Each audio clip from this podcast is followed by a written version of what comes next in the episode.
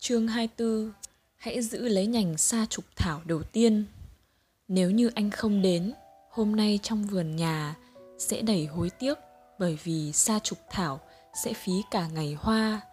Yakamochi Từ một thị trấn xinh xắn giữa lòng châu Âu mà cái tên lạ lẫm của nó tôi thường không thể nhớ. Cô bạn nhỏ gọi điện về cho tôi giữa màn đêm chỉ để chia sẻ một nỗi thất vọng. Em vừa đọc được trên mạng ở Alaska có một ông Edward Martin nào đó tìm được tổng cộng 160.000 nhánh lá sa trục thảo bốn cánh. Trời ơi, em tìm được một lá mà đã khoe tùm luôn, đúng là vớ vẩn. Suýt nữa thì tôi bật cười, nhưng rồi kịp kìm lại. Có bao nhiêu người trên thế giới này suốt đời tìm một nhánh sa trục thảo bốn cánh mà không thể tìm thấy. Tôi chợt hiểu vì sao thông tin đó khiến em thất vọng. Nếu người ta có thể tìm được 160.000 nhánh cỏ bốn cánh, thì niềm vui khi tìm thấy duy nhất một nhánh cỏ bốn lá của em trở nên lãng xẹt. Cứ như có ai đó dội một ca nước vào mặt khi ta đang chìm trong giấc mộng đẹp ban chiều. Chỉ hai tháng trước, trong một lần dạo chơi trên ngọn đồi nhỏ sau trường, cậu bạn của em nói họ đang bước đi trên một vạt sa trục thảo. Em nhìn xuống chân mình và bắt gặp ngay cái nhìn đầu tiên một nhánh sa trục thảo bốn cánh xanh ngắt Đám bạn học của em hết toáng lên, có đứa đã từng quần nát vạt cỏ ấy trong suốt hai tuần mà không tìm thấy nhánh cỏ bốn cánh. Em ép nhánh cỏ vào khung kính và để trên bàn học, sung sướng ngắm nó nhiều lần mỗi ngày. Người ta nói ai tìm được nhánh cỏ sa trục thảo bốn cánh thì sẽ gặp được may mắn và hạnh phúc. Một cánh là niềm tin, hai cánh là hy vọng, ba cánh là tình yêu, bốn cánh là may mắn. Chẳng lẽ ông Martin đó có được đến 160.000 lần may mắn trong đời mình? Em hỏi. Nếu em biết người ta thậm chí đã tạo đột biến gen để trồng được những chậu sa trục thảo có tới 30% số lá bốn cánh thì nỗi thất vọng của em chắc còn lớn hơn nữa. Và lúc đó, hẳn em sẽ đồng ý với tác giả cuốn sách bestseller Bí mật của sự may mắn. Ông cho rằng sự may mắn thực sự là do con người tạo ra, cũng như người ta đang bán đầy những mặt dây chuyền có ép lá sa trục thảo bốn cánh trồng được thay vì bắt được. Nhưng đối với riêng tôi, bản chất của sự may mắn mãi là tình cờ và không thể đoán trước. Bí mật của sự may mắn sẽ không bao giờ tỏ lộ.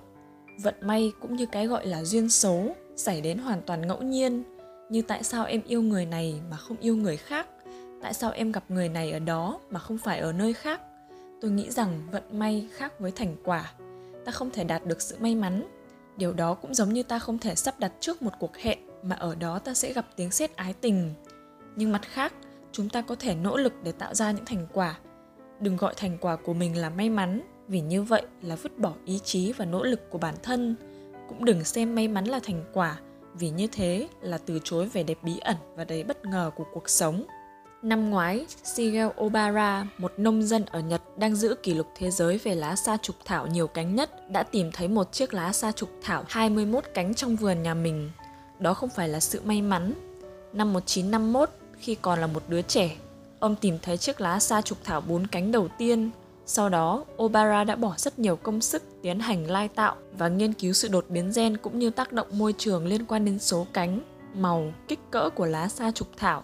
Ông đã tìm thấy rất nhiều lá sa trục thảo có 5, 6, 7, thậm chí 18 cánh và giờ là 21 cánh, hoàn toàn không phải tình cờ. Cũng vậy, tôi tin rằng chỉ có chiếc lá bốn cánh đầu tiên mà Edward Martin tìm thấy mới là vận may. Nó khởi đầu cho một cuộc săn tìm dài hơn nửa thế kỷ còn 159.999 chiếc lá sau đó là thành quả của những năm tháng bỏ công siêu tầm. Hãy cứ tin vào sự may mắn rằng đôi lúc nó rơi xuống cuộc đời ai đó như một món quà. Hãy giữ lấy những chiếc lá sa trục thảo bốn cánh như một biểu tượng của ước mơ, cũng là lời thú nhận về sự nhỏ bé của phận người trước tạo hóa, rằng có những điều vượt ngoài sự chi phối của con người. Tuy nhiên, như một câu ngạn ngữ xưa đã nói, sự may mắn chẳng tặng không ai cái gì bao giờ. Nó chỉ cho vay mà thôi. Vì vậy đừng tìm kiếm nó đừng trông chờ hay thậm chí đổ lỗi cho nó. Và hãy nhớ rằng mọi vận may chỉ là khởi đầu. Dù sao thì tôi cũng tin rằng chiếc lá sa trục thảo bốn cánh đầu tiên mà em gặp được là một vận may. Nó khởi đầu cho cái gì thì tùy thuộc ở em vấn đề là em giữ chiếc lá ấy như một niềm hứng khởi ngày thơ với một niềm tin cổ tích hay em sẽ vứt bỏ nó như một chiếc lá tầm thường chứa đựng huyền thoại vớ vẩn. Em biết đó, người ta có thể đạt được những thành quả vĩ đại chỉ với khởi đầu là một niềm hứng khởi ngây thơ. Tôi mong rằng em sẽ luôn giữ lấy trong tim mình nhành sa trục thảo đầu tiên ấy. Bởi như Walt Whitman đã viết, một lá cỏ cũng không nhỏ nhoi hơn hành trình của những vì sao.